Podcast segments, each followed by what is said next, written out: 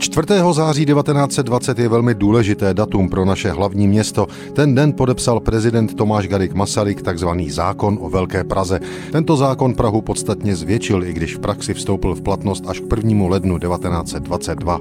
Součástí katastru hlavního města se stalo 36 okolních obcí, do kterých bychom už dnes ani neřekli, že ještě před stolety byly na venkově. Například Braník, Bubeneč, Dejvice, Hloubětín, Karlín, Kobylisy, Nusle, Podolí, Smíchov, Vysočany a dokonce i Královské Vinohrady. Jeden z prvních zákonů v existenci Československé republiky velmi rychle uvedl v praxi to, o co se naši předkové marně snažili po celou poslední čtvrtinu 19. století a na začátku století 20.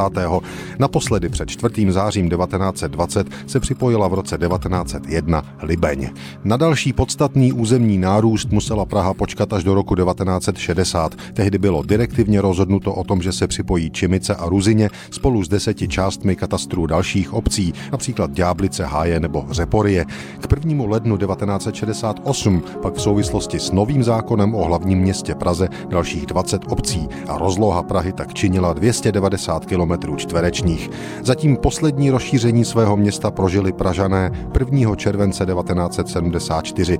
Rozloha hlavního města se téměř zdvojnásobila, metropole získala dnešní podobu a 29 nových městských částí. První československý zákon o Velké Praze ale prezident Masaryk podepsal právě před stolety. you